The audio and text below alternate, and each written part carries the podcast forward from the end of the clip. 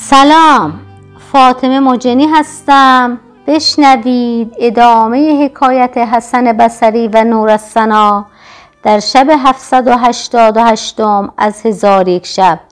گفت ای ملک جوانبخت حسن زرگر را چون شوق زیادت گشت ابیات برخوان و او در قصد تنها همی گریست و همی نالید. که ناگاه گردی از سوی صحرا برخاست. حسن از بام قصر فرود آمد و ساعتی نرفت که لشکر به دور قصر احاطت کرد و دخترکان هفتگانه از اسب فرود آمده به قصر اندر شدند و اسلحه خویش بگشودند. و اما دخترک خردسال که خواهر حسن بود اسلحه برنکند به منزل حسن آمد. حسن را در آنجا ندید. به جستجوی او گشت تا اینکه او را در یکی از گوشه ها پدید آورد.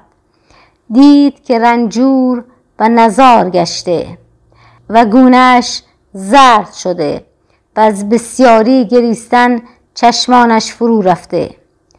دخترک چون این حالت بدید مدهوش شد و سبب آن حالت بپرسید و گفت ای برادر خبر خود به من بگو تا از بهر تو چاره کنم و اندوه از تو بردارم و خود را فدای تو کنم. در حال حسن سخت بگریست و این دو بیت برخوان. همی زنم نفس سرد بر امید کسی که یاد ناورد از من به سالها کسی. به چشم رحم به رویم نظر همی نکند. به دست خود و جفا گوشمالی داده بسی. دخترک از فصاحت حسن شگفت ماند و گفت ای برادر چه وقت به این ورطه افتادی و کی این حادثه روی داده؟ که من تو را می بینم که شعر همی خوانی و سرشک همی ریزی. تو را به خدا سوگند می دهم که مرا از حالت خویش بیاگاهان و راز خود با من بگو و از من بیم مدار که مرا سینه تنگ شد و عیش من مکدر گشت. آنگاه حسن آهی برکشید.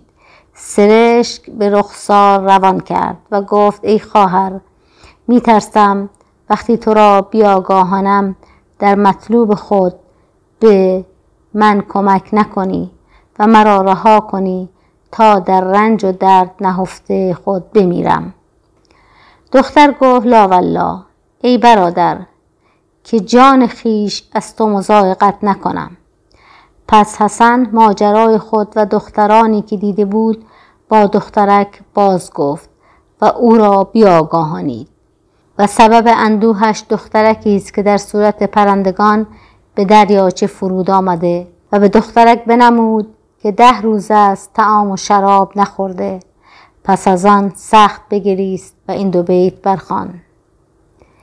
گر یار من ستمگر و یار نیستی اندر زمانه یار مرا یار نیستی.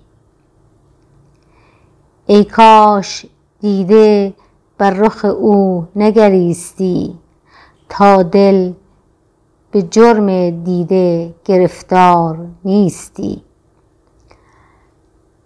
خواهرش نیز به گریستن او بگریست و به حالتش رحمت آورد و به قربتش دل بسوخت و به او گفت ای برادر خاطر آسوده دار که من خود را از بهر تو به ورطه هلاک بیندازم و جان در راه تو بدهم و از بهر تو حیلتی سازم تا تو را به مقصود برسانم.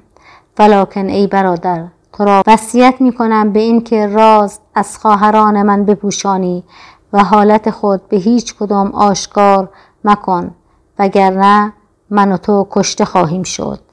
و اگر ایشان از گشودن در باز پرسند تو بگو که در نگشوده ام و مرا خاطر به شما مشغول بود. حسن گفت آری چنین کنم. پس از آن سر دخترک ببوسید و خاطرش براسود زیرا در گشودن در از آن دخترک که خواهر او بود حراس داشت. پس از آن خواهر خود چیزی از بهر خوردن بخواست. در حال خواهر او برخواسته از نزد حسن بیرون آمد و به سوی خواهران رفت. ولی محزون و گریان بود. خواهران حالت او باز پرسیدند. او گفت که برادرم رنجور است و ده روز است که چیزی نخورده. ایشان از سبب رنجوری او باز پرسیدند. دخترک گفت سببش دوری شما بود که در این ایام غیبت از وحشت جدایی و رنجور گشته.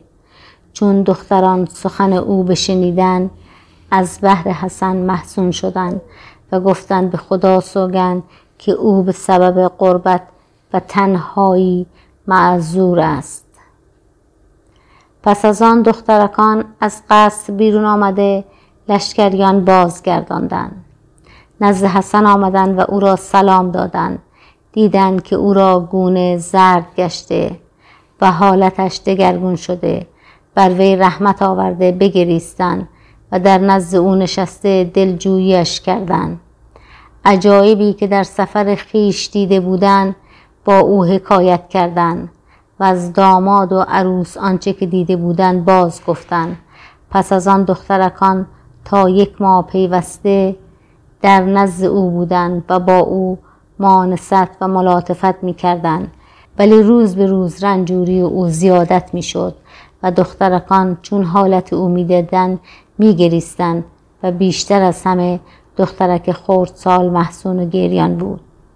چون ماهی بگذشت دخترکان به نخجیرگاه مشتاق شدند و قصد نخجیر کردند و از خواهر خورد سال تمنای سواری نمودند. او گفت به خدا سوگند من با شما بیرون آمدن نتوانم که برادر من رنجور است. مرا باید که در نزد او نشینم تا رنجوریش برود. چون خواهران سخن او بشنیدن به وفاداری او سنا خواندند و به او گفتند که هرچه تو به این قریب کنی پاداش نیکو از پروردگار خود خواهی گرفت. پس از آن خواهر کوچیک را در نزد حسن گذاشته توشه ببستن و بیست روزه برفتن چون قصه به دینجا رسید بامداد شد و شهرزاد لب از داستان فرو بست.